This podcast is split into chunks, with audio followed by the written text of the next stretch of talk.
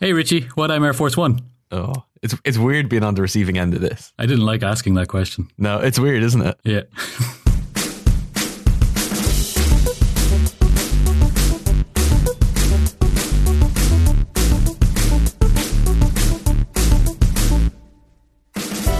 Right, so straight away up top, we're going to do something a little bit different. But first of all, I'm going to be the one actually talking about the subject, so that's different enough, I guess, as it is. But uh, this is going to be what are we calling it again? Minisodes. Minisodes. What I'm what I'm politics minisodes. yeah, they're going to pop into your feeds on the off weeks. Mm-hmm. But even though we're technically cheating by starting it on the off week and uh, on, the, the on week and and making next week the new on week. Yeah. It's- Just don't think too much about it. All you need to know is every so often, uh, a short, bite sized version of What on Politics will be in your feed because there's loads of topics that, like, we've got a document filled with topics that don't really warrant a full normal What on Politics episodes, but it doesn't mean we don't want to talk about them. So that's why we're going to do these little mini so things. yeah, there's like at least six written down there. Yeah, exactly. And so the first one is Air Force One. Yeah, and you want to do it. And I want to, I want to do it. So this is going to be my first attempt at trying to educate you on something. So we'll see how it goes. Meow, Here comes the presidential airplane. Meow, Open wide. That's yeah. The the whole trying to feed a little toddler by showing them that their food is a plane is kind of how you've been teaching me about politics. So maybe this will work. So contrary to popular belief, when the president of the USA wants to travel long distances, he doesn't climb into a large medieval catapult and get launched vaguely in the direction of his desired destination. You are kidding me. Yeah, I know that's that's a common myth, but I'm here to debunk it. He actually he actually travels on a plane Wow. and that plane is called the Cloudfucker 4000. It has been for the last two years. yes. No, it's, ca- it's called Air Force One. It's called Air Force One. Uh, the reason I wanted to talk to you about this for our first Minnesota is because of it's a very recent fascination of mine. You know, you know, I've been watching The West Wing for the past few weeks, mm-hmm. and in The West Wing, they're on Air Force One quite a bit. It's also a really cheap set because you just it's it's really small. yeah, it really is. When you look at the, they do a pretty good job sh- showing like the features of it, but yeah, it looks kind of tacky when you're when you're on it. But I, I was really kind of blown away by the amount of leg space they have on that because as a tall man, like I'm six foot two, and most of that is legs. So when, when I was watching West Wing and they're on the plane, I never really focused on the politics of it. I just kept looking at how much everyone was sprawling, and that kind of started my fascination with the whole Air Force One thing. it's a legitimate reason as any, I suppose, if you want to let me tell you that to make you feel better. Thank you, please. I needed that. So Air Force One isn't actually the name of the physical plane. Get out of here. Yeah. this is sorry, this is weird being on this end. Is this what it's like when when you're trying to teach me about shit? Well, kind of, except I already know what you're going to say because I already know about Air Force One. But please continue. Shut up. My, God damn it, Steve. Okay. um, so Air Force One isn't the name of the plane. It's like the, the air control designation for, for any flight that the president gets on. So, if the president like hopped on two Amazon drones and started levitating in the air, would that then be Air Force One? Well, I'm not sure because when he's on like a helicopter, that's Marine Force One. Ah, Uh, So, So, they'd, have, so they'd have to come up with a, a new designation for the different Yeah. type of vehicle. Okay. yeah, probably like Drone Force One or something like that. Yeah, that sounds like an amazing movie. It does. uh, but if Trump did decide to go, you know, avail of a like a fucking Ryanair flight. Ryanair, yeah, summer sale to go on a bender in Ibiza with his mates, then that flight, that Ryanair flight, would be uh, would be Air Force One. Oh. So any flight that he gets on is- automatically becomes Air Force One. Let's rewind a little bit and get into the history of it. So who do you think the first presidential or the first president to, to fly in a plane was? Uh, FDR. Nah, Wow. you're wrong. you said you knew about this shit. I didn't know about that. No, it was actually Chaboy, T to the E to the double D Y, Teddy Roosevelt. Feck off. Yeah, exactly. Uh, so he wasn't actually a sitting president at the time, Oh. but on the 11th of October 1910, he flew uh, a Wright flyer. So one of the Wright brothers' Ah, one of earlier the first planes. ones. Yeah, in uh, it was at a Missouri county fair, and there's an amazing picture of him on it. I'll, s- I'll stick it in the show notes. It's, it's as it's as beautiful as you imagine. But he was, the- even though he wasn't a sitting president, he was the first president to kind of fly. in that Ah, well, way. that's cheating now. So, who was the first sitting president? F- FDR. You were right. Damn it. okay, fine. I'll, I'll concede. Yeah, But, uh, because he had to like go around to Yalta and stuff like that, didn't he? Yes, exactly, exactly. He did, uh, and we will get to that. So prior to World War II, there wasn't a lot of long distance travel uh, involved in, in being the U.S. president, purely because the the lack of communication options. and uh, quick transport made it just really impractical. Like the president being the commander in chief and the most important person in America, they couldn't be away from their seat of power too much. Yeah, and, Um, and, and also America's big enough, and it took a long enough time to get around there. yeah, exactly. So he he would use rail if he had to because it was the, the most efficient thing at the time. But even then, it wasn't it wasn't a lot. Uh, things started to change as um, planes started to become a more socially accepted and efficient mode of transport in society as a whole, uh, particularly coming into like, the forties and stuff. The first sitting president to make use of air travel was the other Roosevelt, yeah, Franklin D. that we talked about. Is it bad form to call him the first sitting president because his legs didn't work? I didn't think about that. Uh, so during World War II, he flew to Casablanca for a conference in Morocco, and so that was like a, f- a- like a five thousand five hundred mile trip Here's looking at you, kid. to shoot his famous cameo in the movie Casablanca. Oh, uh, and it took three legs. Like it took three legs to the Oh, journey stop because it was so. talking about legs. He's the wheelchair president, Richie. This is so so inappropriate. so I'm sorry, Roosevelt.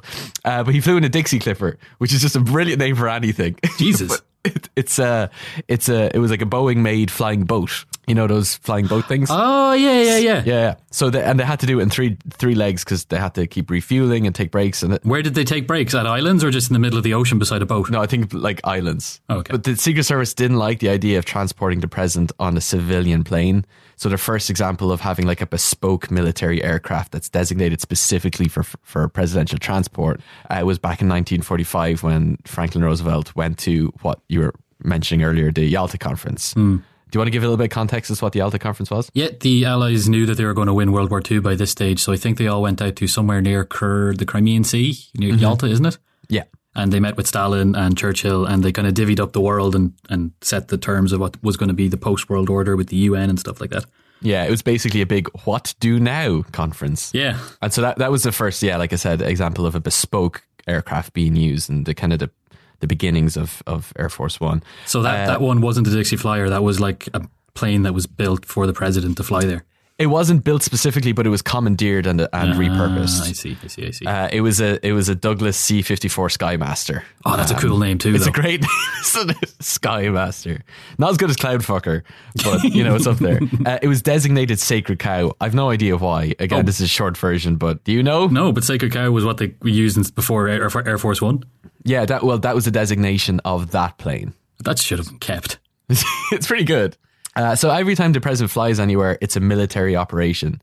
Uh, Like he's he is precious cargo, so whenever he is being transported, he has the full might of the U.S. Air Force behind him, uh, and so that's why the first that's where the first two words in the, the name Air Force One comes in because the Air Force One, like we mentioned earlier, it was designated uh, Sacred Cow before Air Force One came in after the fact out of necessity. And did you hear about the almost catastrophic event that led to the name Air Force One? Nope. So there was an incident in 1953 when a flight entered the same airspace as the president's plane with the same call sign.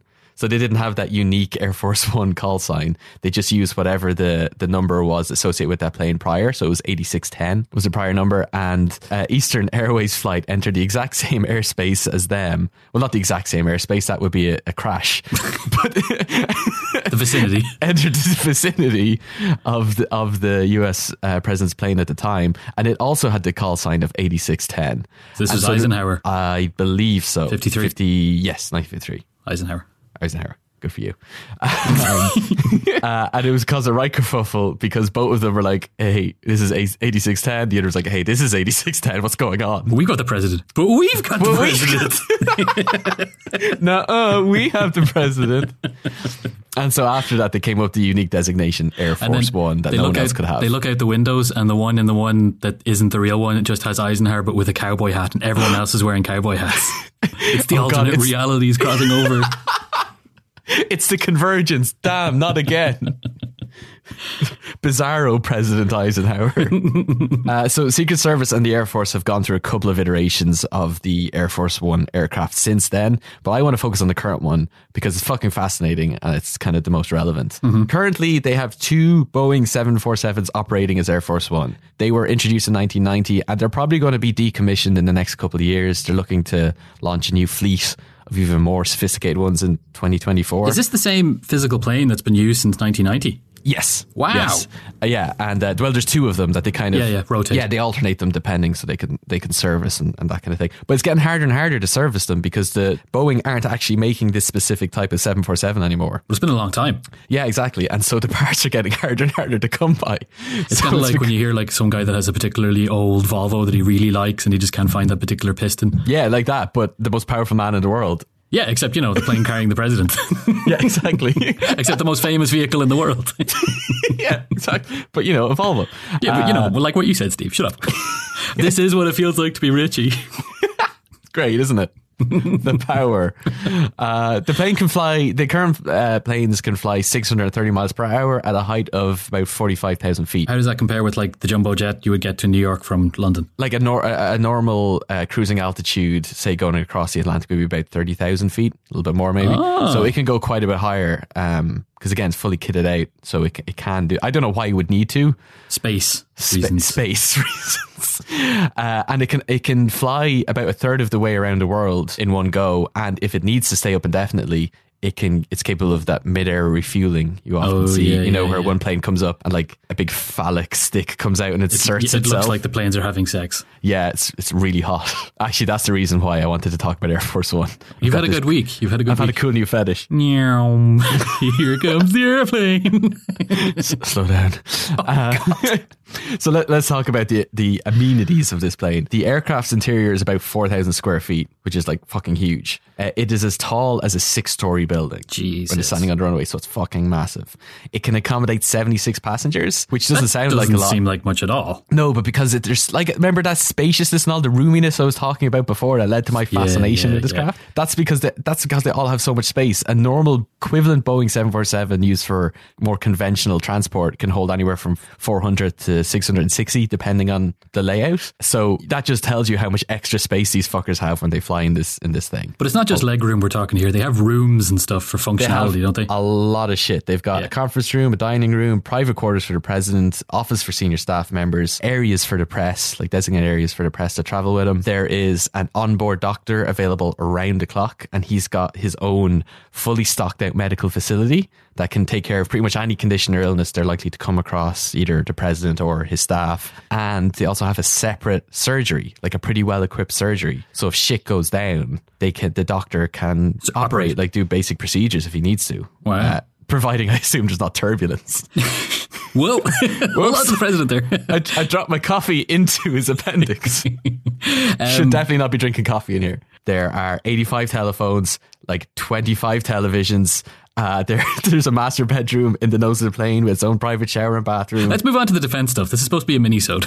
Yeah, exactly, exactly. Okay, so there's a situation room. There's a conference room that doubles up as a situation room. Actually, really cool point to note: the carpet in Air Force One is pretty normal uh, and and kind of non-patterned, except certain rooms that have star patterns, and those patterns designate what is the president's kind of area. So Oh. his his his portable oval office that he has up there and the situation room those kind of things they all have stars marking that this is kind of his domain so yeah the situation room so air force one um, is built so that the president can be commander-in-chief no matter where he is even if he's cruising like we said 35000 feet above the atlantic he is fully in control of any situation that can develop We're talking nukes. y- we're talking everything. Like he has uh, this massive situation room with a big TV that can patch him directly into the situation room in the White House or anyone else that needs to be, and he has full control of his military arsenal from there, Wow. regardless of where he is. Like if you've ever been on a flight with Wi-Fi and the Wi-Fi dips out when you go across His an ocean, doesn't. like that shit does not happen. He's got his own missile defense flaring system. So just say Air Force One becomes under attack, it can launch a bombardment of flares that will interfere with the heat seeking capabilities of any missiles. Wow. It's also got like a, uh radio signal jamming functionality to again stop any missiles from attacking. The windows are super armored. It's shielded from the effects of nuclear fallout. So if a bomb goes off on the ground, usually that will kind of wipe out electronics for, you know, miles and miles and miles around. This is shielded specifically against that. So as long as it's not caught up in the blast, it will be fine. Jesus. It it just shows you like e- that that's really impressive in itself, but the fact that they have to think about these things while building something that flies at 45,000 feet in the air at 600 miles an hour. It explains why they haven't replaced it in a while. Yeah, exactly, because it's very pricey. Uh, do you want to take a guess at what the estimated cost of running Air Force One is? Jesus. Um, it would be a total shot in the dark. $700 million a year. It is two hundred thousand US dollars per hour of use. Fuck. Really expensive. And the new fleet will probably be even more expensive. Does the vice president get to use the other plane? The vice president gets Air Force Two. And when he steps onto a plane, it becomes Air Force Two. It becomes Air Force Two. and when he steps onto an airplane, it becomes Marine Force Two when he steps onto a helicopter, helicopter. And when he steps onto two drones and flies off with Jeff Bezos, he becomes Marine uh, Drone Force Two.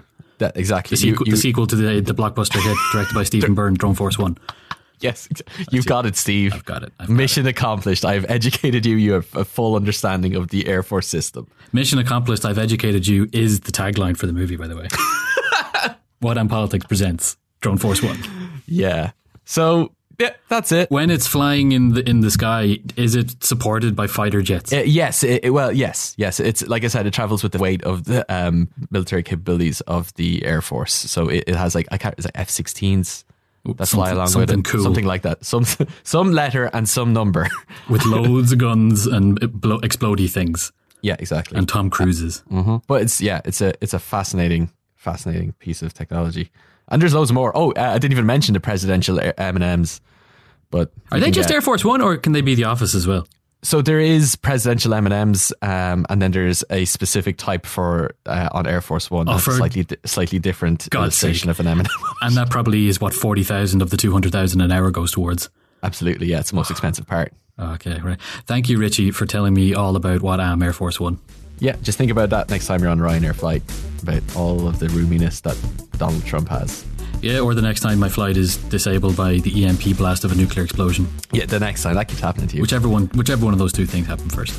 Exactly. Cool. So we will be back next week with a normal episode of What on Politics, and then some point again in the future with another little minisode. So Yeah. all, all the usual stuff. What on Politics on Twitter, Instagram, and Gmail. Feel free to get in touch. And yeah, that's it. See ya. Cool. Bye, Steve. Bye. Is that you eating me? This has been a production of the Head Stuff Podcast Network.